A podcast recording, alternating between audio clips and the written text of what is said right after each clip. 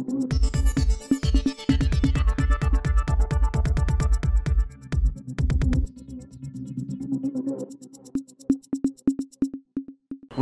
இது news focus Tamil. இன்றைய நேர்காணலில் நம்முடன் அரசியல் பேச இணைந்திருக்கிறார் மூத்த பத்திரிகையாளர் திரு பிரியன் அவர்கள். வணக்கம் சார் வணக்கம். சத்தீஸ்கர் ராஜஸ்தான் தெலுங்கானா உள்ளிட்ட ஐந்து மாநில தேர்தலுடைய அப்டேட்ஸ் நம்ம ஏற்கனவே ஒரு டைம் பேசியிருந்தோம். இன்றைக்கு அதோட அப்டேட்ஸ் எப்படி சார் பார்க்குறீங்க எப்படி போயிட்டு இருக்கு? என்ன மாதிரியான விஷயங்கள்? இல்லை இன்றைக்கி வந்து ராகுல் காந்தி வந்து தெலுங்கானா மிசோரம்லாம் தீவிர பிரச்சாரத்தில் ஈடுபட்டிருக்காரு. மத்திய பிரதேசில் வந்து பிரியங்கா காந்தி பிரச்சாரத்தில் ஈடுபட்டிருக்காங்க. இப்போது அந்த அந்த காங்கிரஸும் பாஜகவும் தவணை முறையில் வந்து வேட்பாளரோட லிஸ்ட்டை ரிலீஸ் பண்ணியிருக்காங்க. இதில் பொதுவாக வேட்பாளர் லிஸ்ட் ரிலீஸ் பண்ணது பல பேருக்கு கிடைக்காதவங்களுக்குலாம் அதிருப்தி வரதுக்கான வாய்ப்பு இருக்குது ராஜஸ்தானில் ஏற்கனவே பாஜகவில் வந்து கோஷ்டி மோதல் இருக்குது வசந்தராஜ சிந்தியாவுக்கு சீட் கொடுத்துட்டாங்க இந்த வாட்டி. அந்தமாக போட்டி போடுறாங்க. இருந்தாலுமே வந்து அங்கே சீட்டு சீட்டு கிடைக்காத பாஜகவினர் வந்து போராட்டம் அது இதுன்னு பெரிய அளவில் அங்கே நடத்திட்டு இருக்காங்க. சத்தீஸ்கரில் வந்து காங்கிரஸுக்கு இது ஒரு முக்கியமான எம்எல்ஏக்கு சீட் தரல. அவர் பிஜேபிக்கு தாவர லெவலில் அவர் இருக்கார் ஆக்சுவலாக அதே மாதிரி பார்த்திங்கன்னா மத்திய பிரதேஷ்லேயே வந்து உங்களுக்கு கிடைக்காதவங்க பிரச்சனை பண்ணுறதை பார்க்குறோம் ஸோ இந்த மாதிரி பாஜகலையும் சரி காங்கிரஸும் சரி இந்த சீட்டு கொடுக்குறதுல அங்கங்கே சில லோக்கல் பிரச்சனைகள் அதுதான் இப்போ ஓடிட்டு இருக்கிறத பார்க்குறோம் நம்ம. இது செட்டில் ஆகிறதுக்கு ஒன்று ரெண்டு நாள் ஆகும். வாபஸ் வாங்கி முடிஞ்சு அதெல்லாம் முடிகிற வரையும் உங்களுக்கு செட்டில் ஆகிறதுக்கு கொஞ்ச நாள் ஆகும். ஸோ இப்போ இருக்கிற லெவலில் வந்து களத்தில் வந்து இருக்கிறது ராகுல் காந்தி தான். மோடியும் அமித்ஷாவும் கூட களத்தில் இருக்கிற மாதிரி தெரியல. கடந்த ஒரு மூன்று நாள் நாட்களாக அவங்க எந்த மீட்டிங் பேசின மாதிரி தெரியல. ஆனால் ராகுல் காந்தி தெலுங்கானாவில் இன்டென்சிவாக ட்ராவல் பண்ணுறாரு போராட்டத்துலலாம் அவருக்கு வந்து ரொம்ப அதிகமான கூட்டம் வந்து கிட்டத்தட்ட பிஆர்எஸ் தோக்கடிச்சிருவாருன்ற அளவுக்கு தான் இன்னைக்கு இன்னைக்கு லெவலில் அங்கே பேசுகிறாங்க ஆக்சுவலாக தெலுங்கானால அந்த அளவுக்கு ஒரு வீரியமாக இருக்குது அப்படிங்கிறீங்க. அந்த அளவுக்கு வீரியமாக இருக்குது இந்த தெலுங்கானால அவர் ஒரு ஒரு பிரச்சாரத்தை முன் வச்சிருக்கிறாரு. த- சந்திரசேகர ராவ் வந்து வலிமையாக பாஜக எதிர்க்கிறத நம்ம பார்க்குறோம். ஆனால் அவர் வந்து பாஜக ஒரு பி டீமாக இருக்குது அப்படின்னு சொல்லி அவர் ஒரு விஷயத்தை குறிப்பிடுறாரு. எப்படி பார்க்குறீங்க அது? இல்லை அதாவது இப்போது கவிதாவை வந்து என்ஃபோர்ஸ்மெண்ட் டைரக்டரேட் விசாரணைக்கெல்லாம் கூப்பிட்டாங்க ரெண்டு மூணு தடவை. அப்புறம் அதை அப்படியே விட்டுட்டாங்க. சைலண்டாக விட்டுட்டாங்க. அதனால் வந்து பிஆர்எஸும் வந்து என்ன பண்ணாங்க? முதல்ல எதிர்கட்சிகளை இணைக்கிறதுக்கான முயற்சிகள் எடுத்தாங்க. அப்புறம் வந்து டக்குன்னு நிறுத்திட்டாங்க. ஆக்டிவிட்டியை சந்திரசேகர் நிறுத்திட்டார். ஸோ இதெல்லாம் பார்க்கும்போது ஒருவேளை பிஜேபியோட இன்ஸ்ட்ரக்ஷனில் அவங்க ஆக்ட் பண்ணுறாங்களோன்ற ஒரு சந்தேகம் வருது. அதனால தான் பிஜேபியோட பி டீம்னு காங்கிரஸ் வந்து விமர்சனம் பண்ணுறாங்க அதே மாதிரி இந்த ஒவைசி ஒவைசி இருக்கார். அவர் என்ன பண்ணுறாரு எங்கெங்கே தேர்தல் நடக்குதோ அங்கெல்லாம் போய் போட்டி போடுறாரு. அங்கெல்லாம் போட்டி போட்டு காங்கிரஸுக்கு போகிற ஓட்டை தான் பிரிக்கிறார். அதனால் பிஜேபி ப்ளஸ் பிஆர்எல் ப்ளஸ் அந்த அந்த ஓஐசியோட கட்சி இருக்குல்ல அது. அந்த மூணு பேர் சேர்ந்து இருக்காங்கன்றத காங்கிரஸ் வைக்கிற ஒரு குற்றச்சாட்டாக இருக்குது ஆனால் ஃபீல்டில் வந்து பிஜேபி ரொம்ப மினிமலாக தான் ரொம்ப குறைவாக தான் தென்படுறாங்க. ப்ரெசன்ஸ் ரொம்ப குறைவாக இருக்குது ஆனால் வந்து நேஷனல் லெவலில் பெரிய பார்ட்டியாக இருக்கனால ஏதோ அவங்களையும் வந்து தெலுங்கானா ஃபீல்டில் அவங்களும் ஒரு முக்கியமான ஆளுன்ற மாதிரி நேஷனல் மீடியா அவங்கள ப்ரொஜெக்ட் பண்ண பார்க்குறாங்க அது தப்பு ஆக்சுவலாக கிரவுண்ட் லெவல் சுச்சுவேஷன் வந்து பிஆர்எஸ்க்கும் காங்கிரஸுக்குமான ஒரு போட்டியாக மாறிடுது. காங்கிரஸ்க்கு திடீர்னு அந்த இது வந்ததுன்னா பாரத் ஜோடோ யாத்திரை மூலமாக வந்திருக்கலாம். இல்லை கர்நாடகாவில் காங்கிரஸ் வின் பண்ணதுனால ஏற்பட்ட நம்பிக்கை காரணமாக கூட வந்திருக்கலாம். இல்லை பிஆர்எஸோட பத்து வருஷம் ஆட்சியில் மக்கள் வெறுப்படைஞ்சு சரி அது நம்ம ம மத நல்லிணக்கத்தை கெடுக்கிற பாஜகவுக்கு பதிலாக ராகுல் காந்தி ஓரளவுக்கு ஒரு ப்ராமிசிங் லீடராக இருக்காருன்னு நினச்சி காங்கிரஸுக்கு ஒரு சப்போர்ட் பண்ணியிருக்கலாம்னு நான் நினைக்கிறேன். அதுதான் ஒரு டேர்னிங் பாயிண்ட்டாக நீங்கள் தெலுங்கானா எலெக்ஷன்ஸில் இருக்குன்னு பார்க்குறேன் ஸோ போட்டி வந்து இப்போது நாளுக்கு நாள் பிஆர்எஸ்க்கும் காங்கிரஸுக்கும் ரொம்ப நெருக்கமும் போட்டி வந்து ரொம்ப அதிகமாகிட்டு இருக்குது கடும் போட்டியாக இருக்குது யார் வின் பண்ணாலுமே ரொம்ப குறைந்த அளவு வித்தியாசத்தில் தான் வின் பண்ணுவாங்கன்ற மாதிரியான ஒரு விஷயம் தான் போயிட்டுருக்கு. இந்த போட்டியில் பாஜக இருக்கிற இடம் தெரியாமல் போயிடுச்சு. மிசோரமில் மாநில கட்சி ரொம்ப வலிமையாக இருக்கிறத பார்க்குறோம் அங்கே மாநில கட்சி அதுக்கு அடுத்ததாக வந்து காங்கிரஸுக்கான போட்டி இருக்க வாய்ப்பு இருக்குங்க அங்கேயும் பாஜகவோட ரோல் பெரிய லெவலில் இல்லை அப்படிங்கிற மாதிரி சொல்கிறாங்க அங்கே எப்படி சார் இருக்குது மிசோரம் அங்கே பாஜக பெரிய ரூல் கிடையாது. ஏன்னா வந்து ஏற்கனவே இந்த மிசோரம் என்எஃப் ஆட்சி எம்என்எஃப் ஆட்சி இருந்தபோது பாஜக ஒரு இடம் தான் வாங்கியிருந்தாங்க. அவங்க கூட்டணியில் இருந்தாங்க. பட் ஒரு இடத்துல இருந்தாங்க. மிசோராமில் வந்து எண்பது பர்சன்ட் கிறிஸ்டியன்ஸ். அவங்க பாஜக அந்த இடத்துலலாம் ஆட்சிக்கே வர முடியாது. போடவும் மாட்டாங்க. அதுவும் எஸ்பெஷலி பார்த்தீங்கன்னா இந்த பொது சிவில் சட்டம் அது இதுன்னு கொண்டுறாங்க. இவங்க சொன்ன உடனே அவங்க ரொம்ப கடுப்பாயிட்டாங்க அவங்க. எங்கள் கலாச்சாரத்துக்குள்ளே நுழையக்கூடாதுன்ற மாதிரி அவங்க கலாட்ட ரொம்ப கடுப்பாயிட்டாங்க. அது மட்டும் இல்லாமல் மணிப்பூரில் நடந்த விஷயம்லாம் பொதுவாக மிசோரம் மக்கள் ஏற்றுக்கவே இல்லை. அதை எதிர்த்துலாம் அங்கே போராட்டம் நடத்துகிறாங்க நம்பிக்கையில்லா திருமணத்தில் எழுத்து ஓட்டு போட்டாங்க எம்என்எஃப் ஒரே ஒரு தான் எம்என்எஃப் எழுத்து ஓட்டு போட்டாங்க. அதான் நம்பிக்கையில்லா திருமணத்தை ஆதரித்து ஓட்டு போட்டாங்க. ஸோ அப்படி இருக்கும்போது எம்என்எஃப் தனியாக தான் நிற்கிறாங்க ஸோ பாஜக தனியாக தான் நிற்கிது எம்என்எஃப்லேருந்து நிறைய ஆட்களை இழுக்கலாங்க பாஜக. ஆனால் இழுத்தாலுமே வந்து எம்என்எஃப் தான் தனிப்பெரும் கட்சியாக இருக்குது காங்கிரஸுக்கும் எம்என்எம்முக்கான போட்டியில் நல்ல ஜோரம்னு ஒரு பார்ட்டி இருக்குது அந்த ஜோரம் பார்ட்டி வந்து ஓட்டை பிரிக்கிறாங்க. எப்படி இந்த ஒபைசியெலாம் ஓட்டை பிரிக்கிறாரோ அந்த மாதிரி அவன் ஓட்டை பிரிக்கிறான் அவன் ஓட்டை பிரிக்கிறது மூலமாக எம்என்எஃப்க்கு அட்வான்டேஜ்ன்றாங்க பட் ஆனால் மிசோராமில் ராகுல் காந்தி போனபோது கிடைக்கிற ஆதரவு பார்க்கும்போது இந்த வாட்டி காங்கிரஸுக்கு மறுபடியும் ஒரு ஆதரவு கொடுப்பாங்களோன்ற நம்பிக்கை. ஒரு சிங்கிள் தனிப்பெரும் லார்ஜஸ்ட் பார்ட்டியாக சிங்கிள் லார்ஜஸ்ட் பார்ட்டியாக காங்கிரஸ் வரதுக்கான வாய்ப்பு இருக்குன்றது தான் பொதுவாக அங்கே பேசப்பட்ட ஒரு பேச்சாக இருக்குது பாஜகவுக்கும் காங்கிரஸுக்கும் நேரடி போட்டி அப்படிங்கிறது அந்த ராஜஸ்தான் மத்திய பிரதேஷ் சத்தீஸ்கர் அந்த மூன்று மாநில ஹிந்தி ஹார்ட்லேண்ட் ஹிந்தி ஆட்லாண்டில் நம்ம பார்க்குறோம். அந்த இடத்துல சத்தீஸ்கரில் காங்கிரஸோட வெற்றி உறுதியாயிடுச்சு. பாஜக தோல்வி திரும்பவும் தோல்வி. திரும்ப மறுபடியும் அங்கே வந்து காங்கிரஸ் தான் வருது அப்படின்னு சொல்லி சொல்கிறாங்க அதுக்கான காரணமாக வந்து சத்தீஸ்கரில் ரீசெண்டாக அமித்ஷா பேசினார். அவருடைய பிரச்சாரங்கிறது ரொம்ப வெறுப்பு பிரச்சாரத்தின் உச்சகட்டமாக இருந்துச்சு. குறிப்பாக வந்து அந்த பகுதிகளில் நக்சல்கிட்டருந்து பாதுகாப்பு வேணும். நக்சல்கிட்டருந்து பாதுகாப்பு வேணும். பாஜகவுக்கு வாக்களிங்க. காங்கிரஸ் ஆட்சி இந்த அஞ்சு அஞ்சு வருஷத்தில் நக்சலோட ஆதரவான ஆட்சியாக மாறிடுச்சு அப்படின்ற மாதிரி ஒரு காட்டமான விமர்சனம் வச்சார். அதை எப்படி பார்க்குறீங்க சார்? இல்லை அங்கே வந்து உங்களுக்கு பார்த்தீங்கன்னா கிட்டத்தட்ட இருபத்தஞ்சு தொகுதி வந்து ம ம- அந்த மலை ஜாதிகள் அவங்களுக்கான எஸ்டி ட்ரைபல் ட்ரைபல் தொகுதிகளாக இருக்குது அந்த ட்ரைபல் தொகுதிகள் பெரும்பாலும் அமித்ஷா சொல்கிற அந்த நக்சலைட்ஸ்லாம் அங்கே பெரும்பாலும் இருக்காங்க. இந்த பஸ்தர் போன்ற இடங்கள்லாம் அந்த ஏரியாலாம் சுற்று வட்டாரத்தில் இருக்காங்க. அது போன வாட்டியே வந்து காங்கிரஸ்க்கு அந்த இடத்துல அதனால ஆதரவு கிடச்சிது ஆக்சுவலாக வந்து. அதனால் ஒருவேளை அமித்ஷா வந்து நக்சலைட்டுக்கு எதிராக பேசினது ஒரு விஷயமா இருந்தால் கூட அவங்க ட்ரெடிஷ்னலாக காங்கிரஸுக்கு தான் ஓட்டு போட்டுட்டு வந்திருக்காங்க. இத்தனைக்கும் ஆர்எஸ்எஸோட அந்த வனவாசி கேந்திரான்னு ஒரு அமைப்பு இருக்குது அவங்க அங்கே உள்ளே போய் ஒர்க் பண்ணுறாங்க மலைவாசிகள்கிட்ட ஒர்க் பண்ணுறாங்க இந்துத்துவ பிர- கொள்கைகளை அங்கே கொண்டு போகிறாங்க கொண்டு போயிட்டு ட்ரை பண்ணி பார்க்குறாங்க. ஆனால் அவங்களால ஒன்றும் பண்ண முடியல. ஸோ அதனால் வந்து இன்னொன்று வந்து பார்த்திங்கன்னா அந்த பூபேந்திர பகல் இருக்கார் இப்போ இருக்கிற சீஃப் மினிஸ்டர் காங்கிரஸ் அவர் வந்து விவசாயிகளுக்கு வந்து ஒரு குவிண்டாலுக்கு ரெண்டாயிரத்தி ஐநூறுரூவா கொடுக்குறார் நெல்லுக்கு. அது இந்தியாவில் வேறு எந்த ஸ்டேட்லேயும் அது மாதிரி கொடுக்கல ஆக்சுவலாக அது மட்டும் இல்லாமல் அந்த ஆதிவாசிகளோட அவங்க பண்ண தயாரிக்கிற பொருட்கள் போன்றவற்றெல்லாம் வாங்கி மார்க்கெட் பண்ணுற விஷயங்கள்லாம் இறங்கியிருக்காங்க ஆக்சுவலாக ரெண்டாவது வந்து அந்த ஆதிவாசிகளோட லேண்டை காப்பாற்றுற ஒரு முய முயற்சிகள் அவங்களுக்கு லேண்டை வந்து பட்டா கொடுக்குற விஷயங்கள் அவங்களுக்கு வீடு கட்டி தர விஷயங்கள் இதிலெல்லாம் வந்து ரூரல் சைடில் வந்து ரொம்ப நல்ல பேர் அந்த கவர்மெண்ட்டுக்கு ஆனால் அர்பன் சைடில் வந்து உங்களுக்கு பாஜக ஆதரவாக இருக்குது இப்போ ராய்ப்பூர் போன்ற இடங்கள்லாம் பாஜக ஆதரவாக இருக்குது அந்த இப்போ ராஞ்சி ராய்ப்பூர் போன்ற இடங்கள்லாம். ஸோ அந்த மாதிரி இருக்கிறப்போ நாட் ராஞ்சி ராய்ப்பூர். அந்த மாதிரி இடங்கள்லாம் அப்படி இருக்குது அப்படி இருக்கும்போது நகர நகரப்பகுதிகளில் பாஜகவும் கிராமப்பகுதிகளில் வந்து காங்கிரஸும் வந்து செல்வாக்காக இருக்குது இப்போது நடக்கிற இந்த எலெக்ஷன்ஸில் வந்து காங்கிரஸ் வந்து ஒரு எட்ஜு வந்துடும் அப்படின்றதான் ஒரு பேச்சாக இருக்குது ஆக்சுவலாக பொதுவாகவே இந்த எலெக்ஷன்ஸில் வந்து காங்கிரஸ் வைக்கிற மாடல் என்னென்னா கர்நாடகா மாடல் தான் அவங்க வைக்கிறாங்க. இந்த பஸ்ஸில் இலவச பயணம் அப்புறம் வந்து பெண்களுக்கு உரிமை தொகை அப்புறம் வந்து கல்வித் தொகையை ரத்து கட்டணம் ரத்து இந்த மாதிரி விஷயங்கள் அப்புறம் பட்டா கொடுக்கறது போன்ற விஷயங்கள். ஸோ இந்த மாதிரி விஷயங்கள் தான் அவங்க பெரும் ஹெல்த் இன்சூரன்ஸு ஹெல்த் ஆயில் ஆயுள் காப்பீடு இந்த மாதிரி காப்பீடு ஆக்சிடென்ட் விபத்து காப்பீடு இந்த மாதிரி விஷயங்களை தான் அவங்க மக்கள்கிட்ட கொண்டு போகிறத நம்ம பார்க்குறோம். ஸோ அதனால் வந்து இந்த விஷயங்கள் வந்து எடுபடும் மக்கள்கிட்ட எடுபடும் எல்லா ஸ்டேட்லேயும் எடுபடும் அப்படின்னு அன்எம்ப்ளாய்மெண்ட் அலவன்ஸ் கொடுக்கறது வேலை இல்லாத இளைஞர்களுக்கு கொடுக்கறது. ஸோ இந்த மாதிரி விஷயங்கள்லாம் அப்புறம் கேஸ் வந்து மானியம் கொடுக்கறது மானியத்தில் ஐநூறுரூபாய் கேஸ் கொடுக்கறது. ஸோ இந்த மாதிரி விஷயங்களை வந்து இந்த கர்நாடகா மாடலை வந்து அப்படியே அங்கே கொண்டு போகிறாங்க ஸோ எல்லா ஸ்டேட்லேயும் அதை கொண்டு போகும்போது கர்நாடகாவில் கிடைச்ச வெற்றி அங்கே கிடைக்கும்னு நினைக்கிறாங்க. அது தவிர வந்து இந்த சனாதனம்ன்ற விஷயத்தை வந்து உதயநிதி பேசினதுக்கப்புறம் கொஞ்சம் ஆக்டிவாக எடுத்தாங்க பாஜக. இப்போ சமீபத்தில் அது ஒரு ஒரு ரெண்டு மூணு வாரம் அதை பற்றி பாஜகலேயே யாரும் பேசுகிற மாதிரி தெரியல. ஏன்னா காங்கிரஸ் எடுத்த ஒரு ஆயுதத்தினால அவங்களுக்கு என்ன பதில் சொல்லணும்னு தெரியல. காங்கிரஸ் வந்து சாதிவாரி இடஒதுக்கீடு சாதிவாரி கணக்கெடுப்புன்னு ஒரு விஷயத்தை வச்சாங்க. அது ஓபிசியை அட்ராக்ட் பண்ணுற மாதிரி ஒரு விஷயமா இருக்குது அதனால் இவங்களுக்கு என்ன பதில் வைக்கிறதுன்னு தெரியல. இவங்க வந்து மத ரீதியாக மக்களை கன்சால்டேட் பண்ண பார்த்தாங்க. ஆனால் அந்த மத ரீதியாக மக்களை கன்சால்டேட் பண்ணுறதுல மக்களை சாதி ரீதியாக கன்சால்டேட் பண்ணுறதுன்றதுல ஓபிசி ஓட்டை வாங்குறதுன்றது ஐம்பதுலேருந்து எழுபது பர்சன்ட் ஓபிசி இருக்காங்க. அது தவிர மலை எஸ்சி எஸ்டிலாம் வந்து காங்கிரஸுக்கு ஓரளவுக்கு ஆதரவு இருப்பாங்க. அப்போ இந்த விஷயங்கள் இருக்கும்போது உயர் ஜாதி மட்டுமே பாஜக ஆதரவு நிலை வரும்போது தோக்கிறதுக்கான வாய்ப்பு இருக்குது அதனால் இப்போ பாஜக என்ன மாதிரி ஆயுதங்கள் எடுப்பாங்க அப்படின்னு தெரியல. அவங்க கொஞ்சம் குழம்பி இருக்காங்க அப்படின்றது என்னுடைய பாயிண்ட் இப்போ நீங்கள் ஓபிசி விஷயத்தை குறிப்பிட்டீங்க. ஓபிசி இடத்த வந்து காங்கிரஸ் கையில் எடுக்கிறது எடுக்கிறத வந்து பாஜக வந்து வேடிக்கை பார்க்குறாங்க அது எப்படி ஷேப் ஆகுதுன்னு பார்க்குறாங்க அது ஒரு கட்டத்தில் வாக்கு வங்கியாக மாறுதுன்னா அதை நம்ம அறுவடை பண்ணிக்கிறது தயாராக இருக்காங்கன்ற மாதிரி ஒரு விஷயம் சொல்லப்படுது. ரெண்டாவது என்ன அப்படின்னா அந்த ஓபிசி விஷயம் சாதிவாரி கணக்கெடுப்பு அப்படிங்கிற விஷயத்திலே காங்கிரஸ்குள்ளே ஃபஸ்ட்டு ஒரு ஒத்த கருத்து இல்லை. காங்கிரஸ்குள்ளே இல்லை அப்படிங்கிறது ஒன்று ரெண்டாவது இந்திய கூட்டணிக்குள்ள அது இல்லை. ஏன்னா மே- மேற்கு வங்கத்திலேருந்து மம்தா பானர்ஜி அதை எதிர்க்கிறாங்க. கேரளாவில் இடதுசாரிகள் கூட அதை அக்செப்ட் பண்ண மாட்டாங்க அப்படின்ற மாதிரியான பல்வேறு விஷயங்கள் சொல்லப்படுது. அது காங்கிரஸுக்கு குறிப்பாக இந்திய கூட்டணிக்கே ஒரு நெகட்டிவாக திரும்ப வாய்ப்பு இருக்குன்னு சொல்லி சொல்கிறாங்க அதை எப்படி பார்க்குறீங்க? இல்லை அது இந்தியா கூட்டணியில் சில கட்சிகள் அதை ஏற்றுக்காது இருந்தால் கூட இந்த மூணு ஸ்டேட்டில் அந்த விஷயத்தை கையில் எடுக்கிறாங்க. ஏன்னா ஓபிசி நிறையா இருக்கிற ஸ்டேட்ஸாக இருக்குது எல்லாமே. அதனால் ஓபிசியோட வாக்குகள் வாங்குறது அவங்க நோக்கமாக இருக்குது ரெண்டாவது வந்து அது நியாயமான ஒரு கோரிக்கையாகவும் இருக்குது இந்த ராகுல் காந்தி என்ன சொன்னார்? இந்தியா கூட்டணி ஆட்சிக்கு வந்தால் இந்தியா முழுக்க நாங்கள் எடுப்போம். இப்போது பிரதமருக்கு கடிதம் எழுதியிருக்காரு. ஸ்டாலின் கூட கடிதம் எழுதியிருக்காரு. சாதிவாரி கணக்கெடுப்பு வேண்டும் கணக்கெடு எழுதியிருக்காரு. இப்போ இது இந்த பிரதமர் கண்டிப்பாக அதை பண்ண மாட்டார். ஏன்னா பெண்களுக்கு ஓபிசி உள்ஒதுக்கீடு கொடுக்கணுன்ற பிரச்சனை வந்தபோது தான் அவங்க பாஜக கொடுக்காத போது தான் இந்த பிரச்சனை எழுது.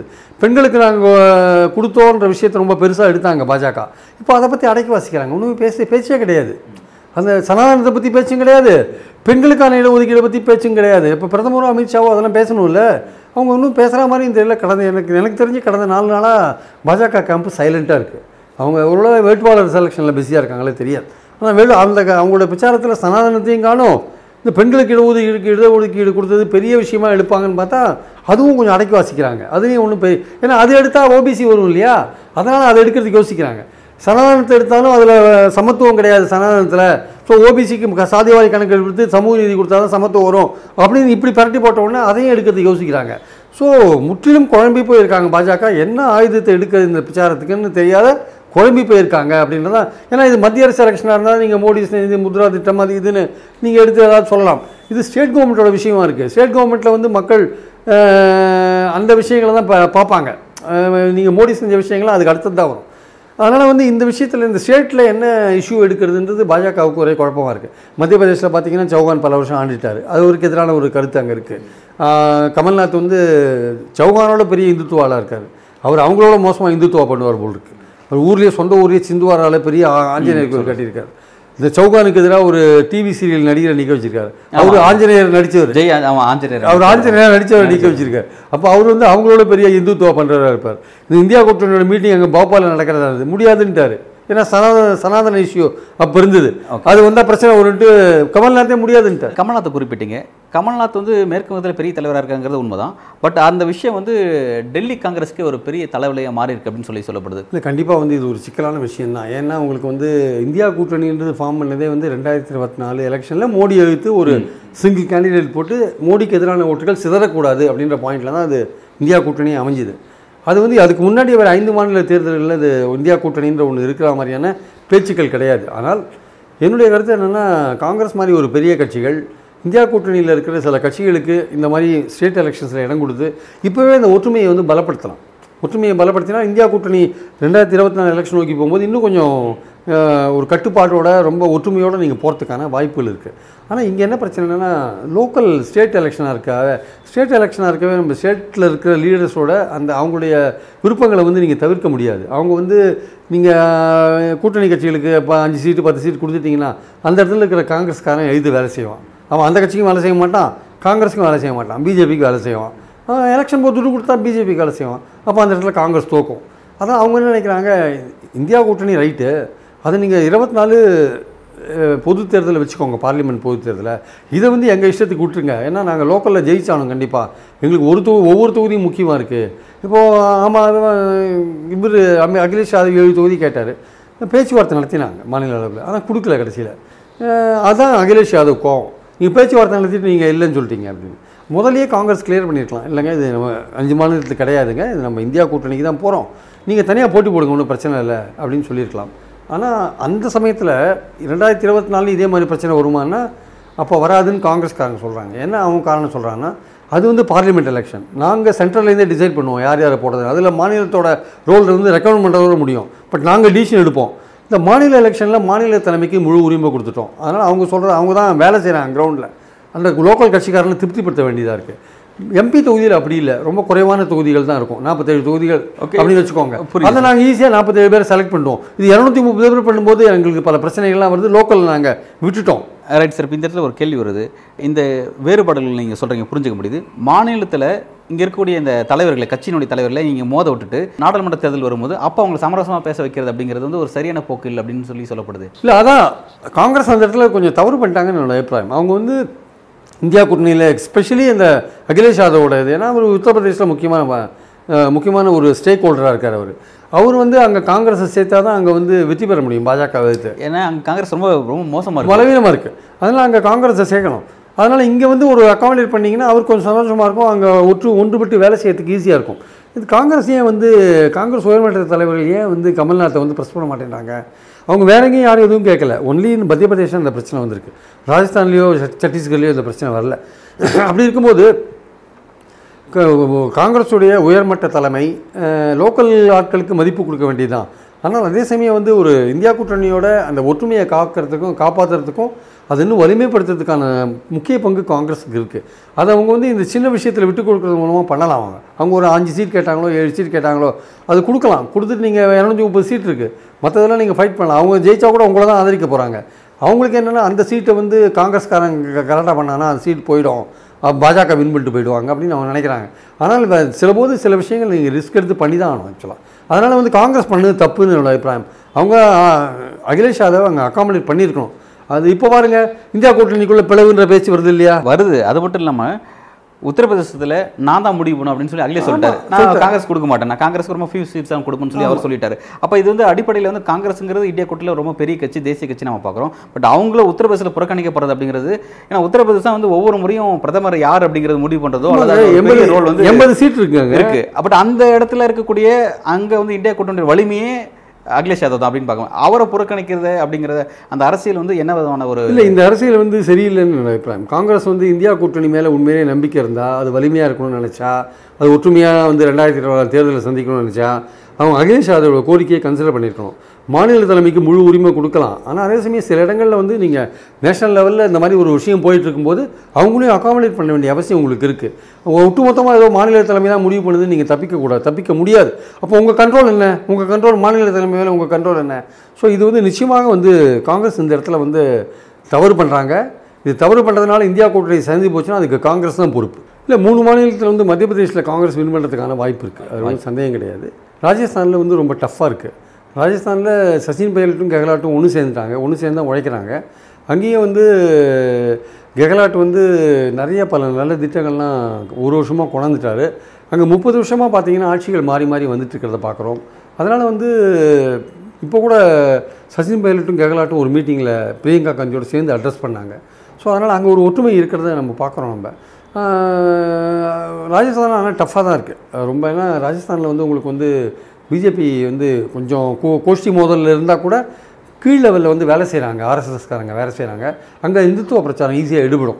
அங்கே இந்த பசுமாடு இந்த விஷயங்கள் அப்புறம் இந்துத்துவா கடவுள் அதெல்லாம் ராம் ராம் எல்லாமே அங்கே எடுபடும். ஸோ அதனால் அதெல்லாத்தையும் அவங்க பயன்படுத்துவாங்க அங்கே. அதே மாதிரி பார்த்தீங்கன்னா சத்தீஸ்கரில் வந்து உங்களுக்கு இருக்கிற கவர்மெண்ட் காங்கிரஸ் கவர்மெண்ட் நல்லா பர்ஃபார்ம் பண்ணியிருக்காங்க அப்படின்னு ஒரு இது இருக்குது அங்கே வந்து காங்கிரஸ் வரத்துக்கான ஒரு எட்ஜில் வரத்துக்கான வாய்ப்பு இருக்குது ஸோ இந்த மூணு ஸ்டேட்டில் ராஜஸ்தான் மட்டுமே கொஞ்சம் டஃப்பான ஃபைட்டாக இருக்குது மத்திய பிரதேஷ் சத்தீஸ்கரில் காங்கிரஸ் வரும்னு இன்றைக்கி வரையும் இன்றைக்கி இருக்கிற பொசிஷனில் அதான் இருக்குது ஆக்சுவலாக வந்து. இந்தி மொழி பேசக்கூடிய இந்த மூன்று மாநிலங்களில் நடக்கக்கூடிய இந்த மாதிரியான சின்ன சின்ன சச்சரவுகள்னால இந்திய கூட்டணி எந்த அளவுக்கு பாதிக்கப்படும் அப்படின்னு நீங்கள் பார்க்குறீங்க கமல்நாத் மாதிரி ஆளுங்க வந்து ஒரு ஆல் இந்தியா விஷயத்தை கணக்கில் எடுத்துக்காம ஒரு லோக்கல் இன்ட்ரெஸ்ட்லேயே பார்த்துன்னு போகிறாங்க லோக்கல் இன்ட்ரெஸ்ட்டில் பார்த்து போகும்போது எதிர்காலத்தில் அந்த இந்தியா கூட்டணிக்கு பாதிப்பு உண்டாக்கும்.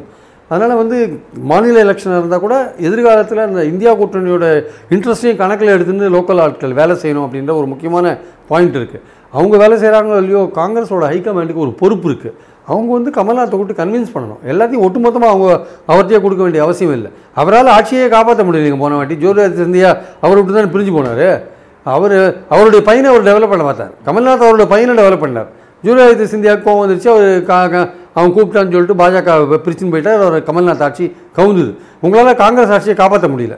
நீங்கள் அதுக்கப்புறம் பாடுபடுறீங்க கட்சியை வளர்க்குறீங்கன்றதெல்லாம் இருக்கட்டும். ஆனால் உங்களுக்கு முழு சுதந்திரம் கொடுத்தா கூட நீங்கள் வந்து கட்சியோட ஒட்டுமொத்த இன்ட்ரெஸ்ட் இந்தியா முழுக்க தேசத்துக்கான ஒரு இன்ட்ரெஸ்ட் இருக்குல்ல அதையே நீங்கள் கொஞ்சம் கணக்கில் வச்சுக்கணும் இல்லையா?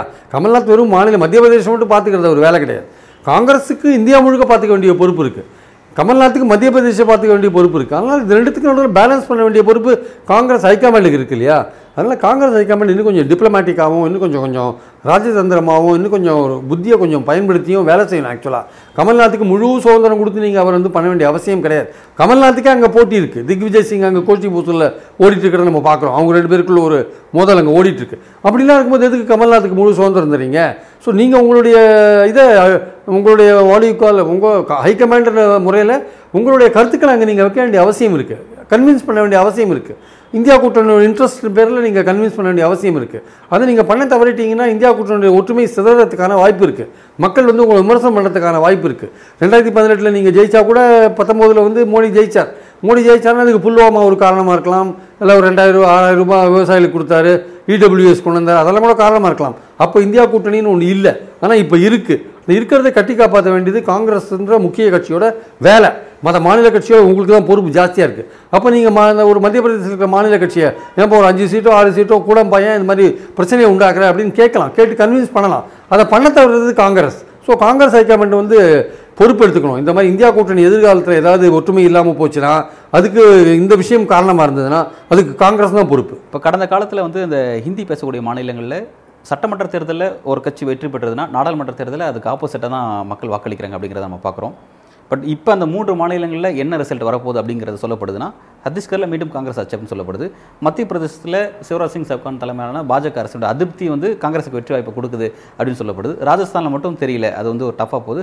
பாஜக வெற்றி பெற வாய்ப்பு இருக்குன்னு சொல்லுது. அப்போனா நம்ம இப்படி எடுத்துப்போம். சத்தீஸ்கர்லேயும் மத்திய பிரதேசத்துலையும் காங்கிரஸ் வருது ராஜஸ்தான் பாஜக வருது அப்படின்னு வச்சுக்கோமே.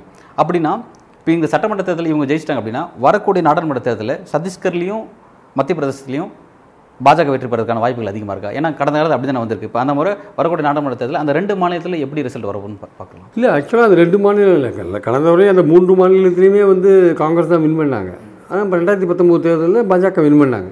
அதுக்கு காரணம் நான் சொன்னேன் ஏற்கனவே. புல்வாமா போன்ற விஷயங்கள் நடந்தது. அப்புறம் வந்து ஆறாயிரம் ரூபாய் விலை வே ஃபார்மர்ஸுக்கு கொடுத்தாரு. இந்த மாதிரி பல விஷயங்கள் நடந்தது. புல்வாமா போன்ற விஷயங்கள் நடந்ததுக்கு பாஜக தோற்றுருக்கணும் ஆக்சுவலாக எலெக்ஷனில் ஆனால் அதை வந்து திசை திருப்பி பாலக்கோட்டில் சர்ஜிக்கல் ஸ்ட்ரைக் பண்ணுறதன் மூலமாக நாங்கள் தான் தேசப்பற்றாளர்கள் தேசத்தை பாதுகாப்பவங்க நாங்கள் தான் விஷயத்தை திசை திருப்பி அவங்க ஓட்டு வாங்கிட்டாங்க. அந்த சென்ற எலெக்ஷனில் பத்தொம்போது எலெக்ஷனில் வந்து இந்தியான்ற ஒரு கூட்டணி அமைக்கிறதுக்கான முயற்சிகளில் யாரும் இறங்கலை. பட் இந்த வாட்டி வந்து இந்தியான்ற ஒரு கூட்டணி அமைக்கிறதுக்கான முயற்சிகளை இறங்கியிருக்காங்க. இந்த இந்தியா என்ற கூட்டணி இந்த மாதிரி மத்திய பிரதேஷ் மாதிரி அந்த பிரச்சனைகள் இல்லாமல் ஒன்றுபட்டு களத்தில் இறங்கி ஒரு நானூற்றம்பது கான்ஸ்டியூன்சியில் ஒன் டு ஒன் கேண்டிடேட் போட்டாங்கன்னா நிச்சயமாக ரெண்டாயிரத்தி பத்தொம்போது மாதிரி ரிசல்ட் இருக்காது. இப்போ எங்கெங்கே எங்கெல்லாம் காங்கிரஸ் தோக்குதோ அங்கெல்லாம் கூட வந்து காங்கிரஸ் ஜெயிக்கிறதுக்கான வாய்ப்புகள் இருக்குது சப்போஸ் ராஜஸ்தானில் காங்கிரஸ் தோக்குது வச்சுக்கோங்க அங்கேயே கூட காங்கிரஸ் ஜெயிக்கிறதுக்கான வாய்ப்புகள் இருக்குது இந்தியா கூட்டணின்னு ஒன்று வந்தால் அதனால் வந்து ரெண்டாயிரத்தி பத்தொம்போதுக்கும் ரெண்டாயிரத்தி இருபத்தி நாலுக்கும் வித்தியாசம் இருக்குது பல்வேறு கேள்விகள் ரொம்ப ஆழமாகவும் விரிவாகவும் உங்களோட கருத்தில் வழங்கியிருக்கீங்க. மிக்க நன்றி. இந்த இணைந்தமைக்கு